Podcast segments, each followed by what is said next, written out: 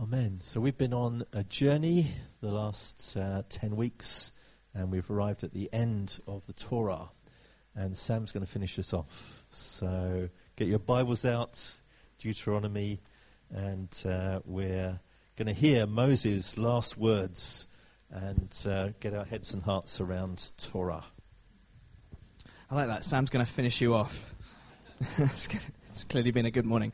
Um, Okay, here's what we're going to start by doing: um, is um, could you um, get into little groups of two or three?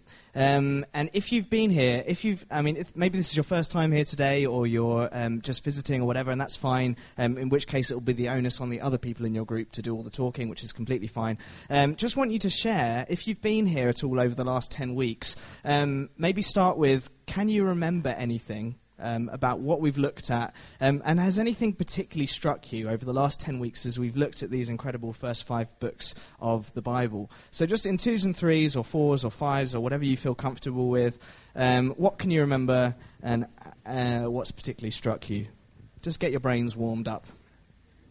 If you don't know each other, it's also a really good chance to make some lifelong friends. So, uh, uh, you know, get to know each other. What do you do? Where do you come from? How much do you earn? What's your deepest sin? Those kind of things. Okay, great. That's quite enough from you. Now it's my turn. Uh, if you gather back together, uh, point at me ish. Who knows? Maybe we'll do more group work if I don't think of other things to say. It uh, could always happen.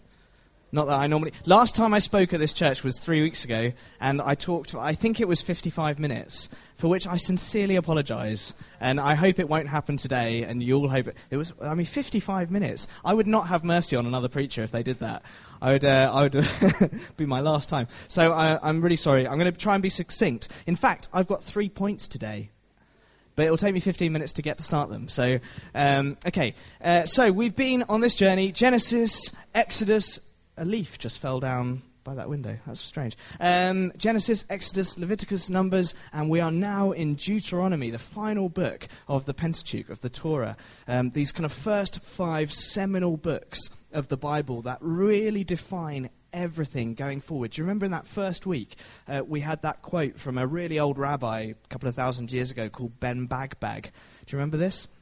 Um, and this guy said, um, You know, the thing with the Torah is you can just keep turning it and turning it and turning it and looking at it from more and more angles because everything is in it everything, all the themes that we see later on in the Bible are all found in these first five books. And we've kind of got this common thing as the church where we can look at these, look at the Old Testament and kind of think there's this Old Testamenty kind of God, and then there's this New Testamenty kind of nice God. And I think what we've seen is that God was always pretty nice. and he, he's just, he's so good. And actually, all the themes, including grace, including salvation, including Jesus, it's all there in these first five books, all kind of. Um, uh, I was going to say hidden. It's not very well hidden. Um, and it's all there. And so we've had a great time. Now, Nige opened Deuteronomy uh, last week to us, um, and uh, the recorder broke and didn't save his talk. Yay! Uh, and I actually wasn't here because my family were all ill, so um, I don't know what he said. Uh, so uh, I'll recap what I think Nige should have said. No, I'm, ki- I'm kidding. I'm kidding. Oh, we won't do that. Um, but basically, I think he said that Deuteronomy is basically three talks by Moses. Did he say that? Kind of three sections, three speeches by Moses. And if you think this guy's been walking with Israel as their leader for 40 years through the desert, they've been through some rough times together, he knows he's about to die. So this is kind of his parting gift to the people. Uh, Deuteronomy is his way of saying, guys, stick with it, stick with God. It's so worth it. Stick with God, and everything will be fine if you stick with God. Um, so that's basically what he says. Now, the first speech, I'm going to, this is they're more nuanced than this, but will you let me generalize a little? Yes. Uh, no. Um, the first speech is kind of him looking back. Is Moses looking back at the story of God's people so far? And it's roughly speaking chapters 1 to 4 ish. Um, and he's saying, Remember um, how God brought you out of slavery. Remember all that he's done for you. Remember how your parents have been idiots and didn't obey God and didn't listen to what I was saying. Don't be like them. Um, because actually, do you remember this is now 40 years on, so all the people who got the law at Sinai, uh, Sinai are now dead. Do you remember this? Um, all the people who got the law are now dead, so there's a new bunch of people who need to hear the law. So the first section is looking back, the second section is looking at now. How do we live for God now? And so Moses kind of reteaches the law to them, um, which is why it's called Deuteronomy, the second law. It's like another teaching of the law. Um, and so there's, uh, that's kind of the middle and the largest speech by Moses. And he talks through all the aspects of the law, um, like what it means to live in purity before God, what it means to be kind to your neighbor, like everything, how to do family, what to do if someone steals from you. He just walks through, like, here's how to live for God practically now. Does that make sense? So we've done looking back, we've done now. What do you think the se- third section is? Looking forward. That's right. This is the, and this is really what we're going to look at today. We're going to look at this third part by Moses, um, where kind of from chapter kind of 27 basically to the end. Um, Moses is kind of pointing forward to what's going to happen next. What's going to happen when you, as a people, now remember they're just across the river from the promised land. What's going to happen after you go into the promised land? Um, and here's where my three points come. You ready? They are these. I'm even going to tell you them so you can hold me to them. Um, one, Moses presents to them a choice about whether to serve God or not. Clear? I mean, I barely need to say more than that, but I will. Um, two, Moses makes it relatively clear whether he thinks they will or not. Okay? It's not good. Three, is kind of a curveball, and you're going to have to wait for it. You ready? Here we go. Okay, ch- uh, first part. If you look at chapter 27, if you have a Bible, it may help um, to have a Bible. Um, but basically, from chapter 27, uh, Moses is kind of setting out these options for the people. Um, you can either choose to live God's way and obey this Torah that I'm giving you, obey these words, obey this teaching from God, um, or you cannot. Um, and he gets the people to kind of emphasize this choice in a few different ways. So in uh, 27, there's this cool moment um, it, from verse 11 where he charged the people as follows uh, When you have crossed the Jordan, th- these shall stand on Mount Gerizim for the blessing of the people. And so he says, uh, basically, split the tribes, six tribes on one hill, six tribes on another hill, and then you're going to say this together. And it's a, like a bit of a liturgy uh, where the people kind of sign up to the covenant for themselves and say, yeah, we're going to follow this. But the things they say are pretty strange. These are the things Moses gets them to say. Uh, from verse 15. Cursed be anyone who makes an idol or casts an image. I mean, that kind of makes sense, doesn't it? Because, like, the first command, don't make an idol. I don't know if that's the first one. But, you know, don't make idols against God is kind of a relatively established rule by now, isn't it? Uh, so that one kind of makes sense. And then all of the people say, Amen. Can you say Amen? Should we do this together? Uh, Cursed be anyone who dishonors father or mother. All the people shall say, Amen. Cursed be anyone who moves a neighbor's boundary marker. Has anyone ever moved a fence post in their life? Yeah, watch it. Yeah, tempted. yeah. Uh, uh, be anyone who misleads a blind person on the road. Cursed be anyone who deprives the alien, the orphan, and the widow of justice. Wow, huh? We're getting deep, aren't we? This is great. Uh, be anyone who lies with his father's wife because he's violated his father's rights. Um, I was hoping you wouldn't have a trouble amening that one. There was a reticence there. Um, amen. Uh, cursed be anyone who lies with any animal. would have been easier if he'd just done the Ten Commandments, wouldn't it, really? Um, cursed be anyone who lies with his sister. And then we specify whether the daughter of his father or the daughter of his mother. Cursed be anyone who lies with his mother in law. Cursed be anyone who strikes down a neighbor in secret. Cursed be anyone who takes a bribe to shed innocent blood. Cursed be anyone who does not uphold the words of this law by observing them. And all the people shall say, What a strange old list. Some of them you're like, wow, it's so good that that's in there. Like, cursed be anyone who blocks the path of a blind person. Isn't that cool? That's in, like, that's in there. Right there. It's this social justice element, along with a very strong reminder not to sleep with your mother in law. Who needed that? That's the question, isn't it? How, how many people in the tribes were like, I can't wait to get past the Jordan, sleep with my mother in law? like, anyway, uh, so there you go. Kind of in, in, a, in a mind of Moses there, what he thinks might happen. Um, so he gets, do you see how he's getting the people to say, yes, we're going to own this law and we're going to live by it. Um, and if we don't, there are consequences. Do you see that? There's this choice, and there are consequences.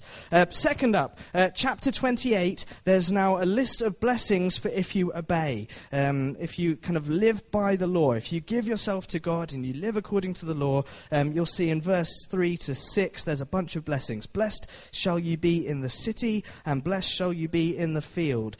Um, yeah, you don't have to say amen to this bit. Uh, blessed shall be the fruit of your womb, the fruit of your ground, and the fruit of your livestock both the increase of your cattle and the issue of your flock.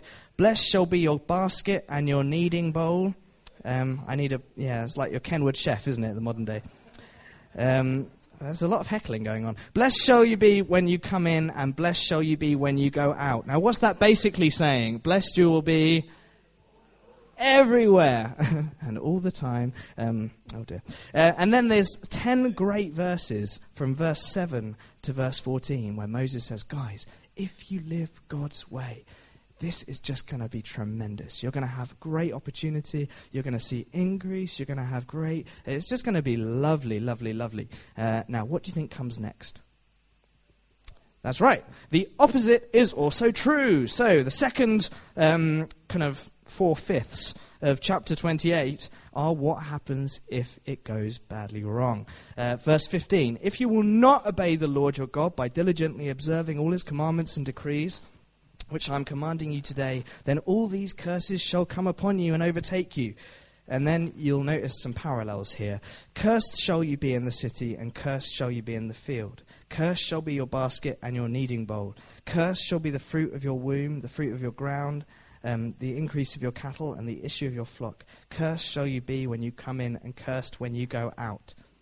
Now, before we had 10 more additional verses of blessing. Here, we get from verse 20 to verse 68 of how bad it's going to be if you turn away from God and if you don't do things His way. What do you think Moses is saying? He's saying, guys, this is serious. This is really serious. It really matters. You can choose to obey God or you can choose to disobey God, but it flipping matters. It will make a massive amount of difference and not a subtle difference in your life. Um, does that make sense?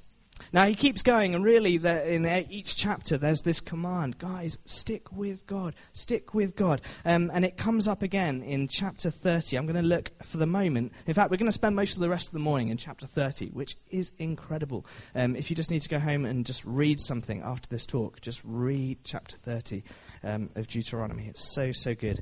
Um, but we're going to start in the second half and go back to the first half.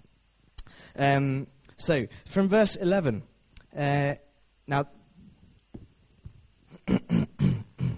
Verse 11 Surely this commandment that I am commanding you today is not too hard for you, nor is it too far away. What's he saying?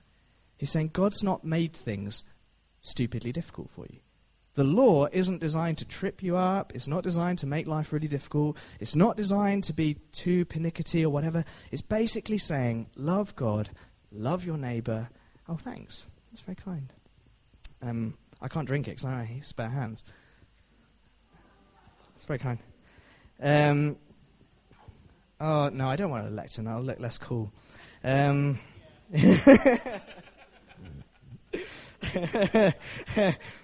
I'll lean on it.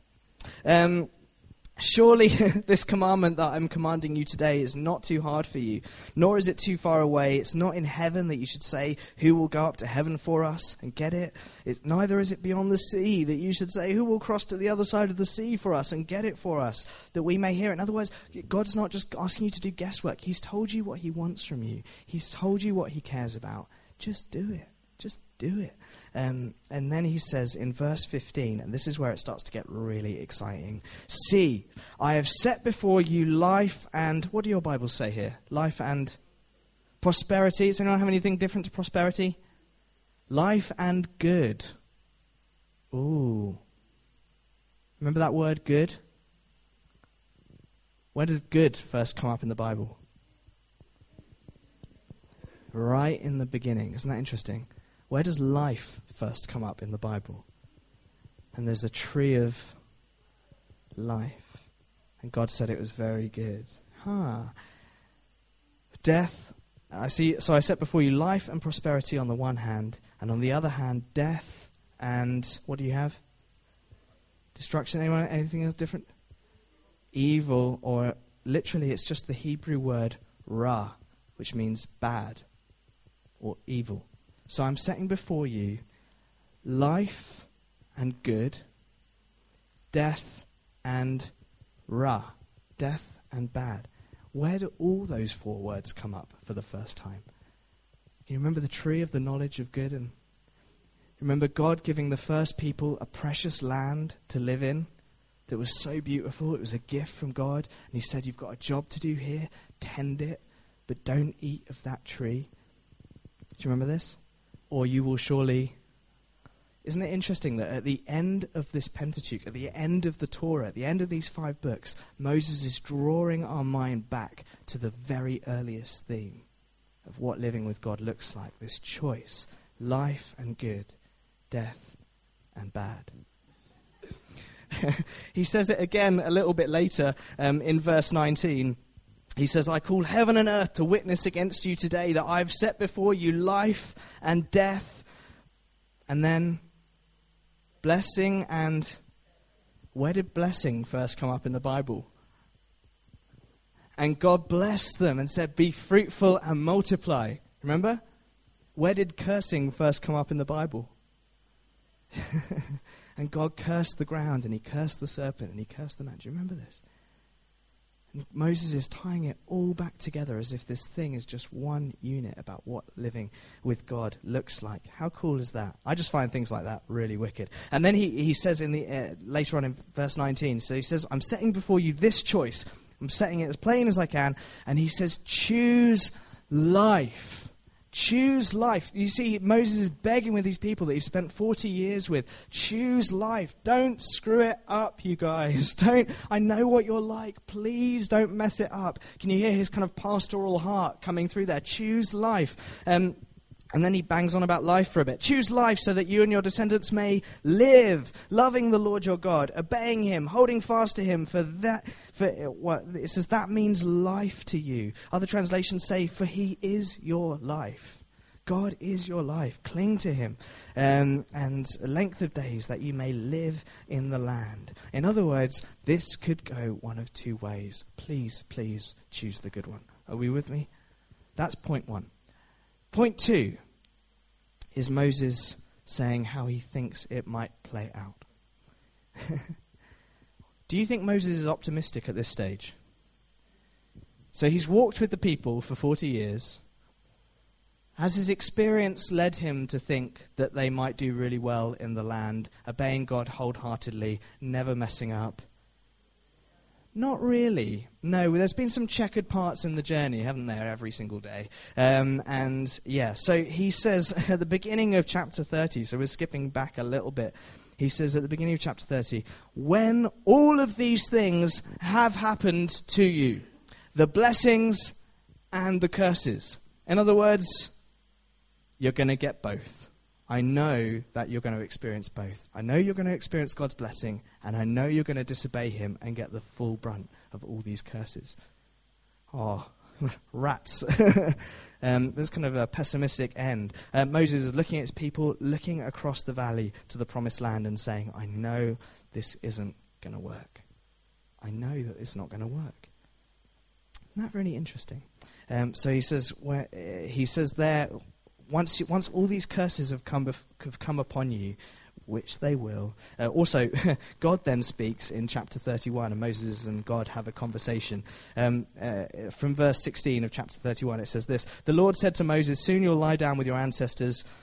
Then this people will begin to prostitute themselves to the foreign gods in their midst. And God's like, basically, Day one, you die. Day two, they start sinning and go crazy. Uh, uh, day three, I wipe them out.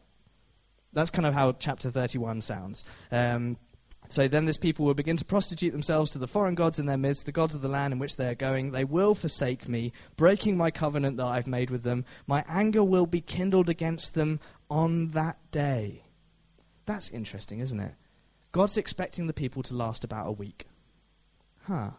Well, that's going to that might be something that we come back to. I'd like you to think about that on that day. Um, I will forsake them and hide my face from them. They'll become easy prey, and many terrible troubles will come upon them. So Moses doesn't think it's going to work, and God doesn't think it's going to work. Yay! Happy end of Torah, everyone. Um, but here's where it gets really exciting. Here's where it gets really exciting. Coming back to chapter 30 if when it's all when all this has happened and you've been cursed and by the way that means exile that means losing the land losing your privilege as god's people uh, losing the prosperity that god wants to give you losing everything um, and and being far from home in exile. So already the exile, which becomes like a massive theme of the Old Testament, um, where the people of God sin against God so much over such a long period of time that he says, okay, enough is enough. Someone else is going to live in the land. Someone else is going to do this. Um, so he just cleans them out um, and, and then starts again with a few. Uh, very long, very interesting story. Um, but Moses says, when you're there, when you're in that place of You've completely disobeyed God, and He's abandoned you, and it's all going rubbish. He says, if you call these commandments, if you call this Torah to mind among the nations where the Lord your God has driven you, and return to the Lord your God, and you and your children obey him with all your heart and all your soul, just as I'm commanding you today, then the Lord your God will restore your fortunes and have compassion on you gathering you again from all the peoples among whom the Lord your God has scattered you. Even if you're exiled to the ends of the world, from there the Lord your God will gather you, and from there he will bring you back. The Lord your God will bring you into the land that your ancestors possessed, and you will possess it. He will make you more prosperous and numerous than your ancestors. Do you see what's happening? So the where we're at is he's saying, okay, imagine you turn against God and you turn against God as much as you possibly can, and He drives you out. When you're driven out of the nations and you're in slavery somewhere else and it's awful, and you're as far away from God as you can ever imagine being, if you, th- if you there turn around, it's like you'll see that He's followed you all the way. And He's right there waiting to gather you back in. Isn't that incredible? That right in this moment, there's hope, even for the worst failures. like, that's in the Torah, that's in the law. This moment of just, oh gosh, I've got nothing. I'm broken. I'm at the end of myself. I turn back to God, and He's right there waiting for me. Isn't that cool? That's right here. And here's the curveball. I mean, maybe it won't be a curveball to you, or maybe you'll just think I'm a heretic, which I might be, might be. I think that moment is the exact point of the whole Torah so far. That moment where you realize, oh gosh, I can't do it. I'm a wreck. Things have gone wrong. This is rubbish. This is terrible. I just need God's grace because I can't do it myself. I think that's the whole point. Does that make sense? Let me, let me kind of expand on this a little. Um, okay, we're going to go on a little journey, very small. Um, verse 6, it says this Moreover, the Lord your God will circumcise your heart and the heart of your descendants, so that you will love the Lord your God with all your heart and with all your soul, in order that you may live. Now, isn't that interesting? God's saying, even in that moment, you won't turn back to me on your own. That it needs something else. Now, the Torah is regarded as like the core of faith for the Jewish people and, and for the Israelites, right? Everything's in the Torah. This is key. This is key. But what this part of the Torah is saying is that just having this law, you guys, just this, this piece of writing and you isn't enough. Do you see that? This piece of writing and you is not enough for you to live God's way For you to be God's people wholeheartedly, it's not enough. Isn't that self aware to the extreme of a piece of religious writing? To say this piece of writing and you isn't enough. But what it, it's saying, God's going to do something someday that will take this law from just being something external to you, it's the language of the heart, and make it something that's inside you. Bring it right into the realm, not just of a law that you know, but of something that you are, like a part of who you are. And that's going to require some amazing amount of transformation. And it's all a gift. It's going to be a gift. It's not going to be because of you. It's not going to be because of you. If you love God one day, it's, cause, it's going to be because He does a work in your heart. Now, let's kind of track the story of the Torah and a little bit of the story of Jesus, and we'll kind of see how this plays out. Um, who have been some. Oh, gosh, I'm getting hot now. Um, yeah, that's right. it's not all coming off, Luke. What we find the whole way through the Torah is that it's the broken people who get blessed by God. So, do you remember in the garden, Adam and Eve? I mean, they're, they're blessed when they're well, they're blessed when they're well. But it's after they've sinned that God sews clothes for them. And they experience his tender mercy as he covers their shame in a way that they wouldn't have done if they hadn't sinned. Does that make sense? Now, you, I'm, not, I'm not saying they should have sinned. That's going to be important as we go on today. That's not what I'm saying. I'm saying they experience something of God in the wreckage of their lives that they make that they wouldn't have experienced otherwise. Do you see that? Or like Cain, after he murders his brother Abel, what does God do? He puts a mark of protection on this guy. Isn't that wonderful? Isn't that beautiful that Cain bears a mark of protection from God? Or like Jacob, who's just a complete idiot, steals the birthright from his brother. Where's the point where Jacob has a transforming encounter with God? It's in a cave where he's at the end of himself. He's got nothing left. He's faced with his own ridiculous mistakes, and he says, God, I've got nothing left. That's the point where he can wrestle with God and get a new name and a new identity. Does that make sense? It's in the failure. It's in the brokenness. That's why the Torah is here. It's to lead us to a point where we realize it's not about what I do because I can't do it. I've got to lean on grace. I've got to lean on forgiveness. I've got to lean on God. Does that make sense?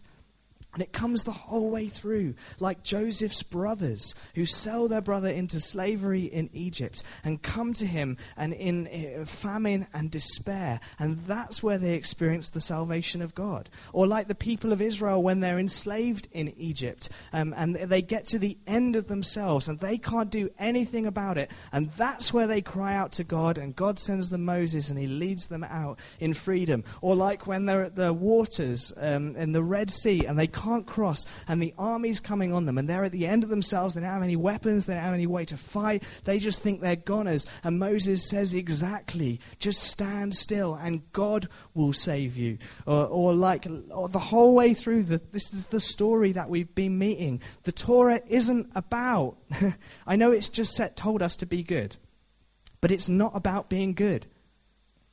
That's the, para- that's the paradox of the Torah. That's the paradox of the law in, the, uh, in this Old Testament. The law isn't there just so that you obey it and are good. The law is there because none of us can. And it brings us to a point of brokenness before God where we say, I just need you, Lord. I just need you. I can't do it. And that's exactly the place where grace can start.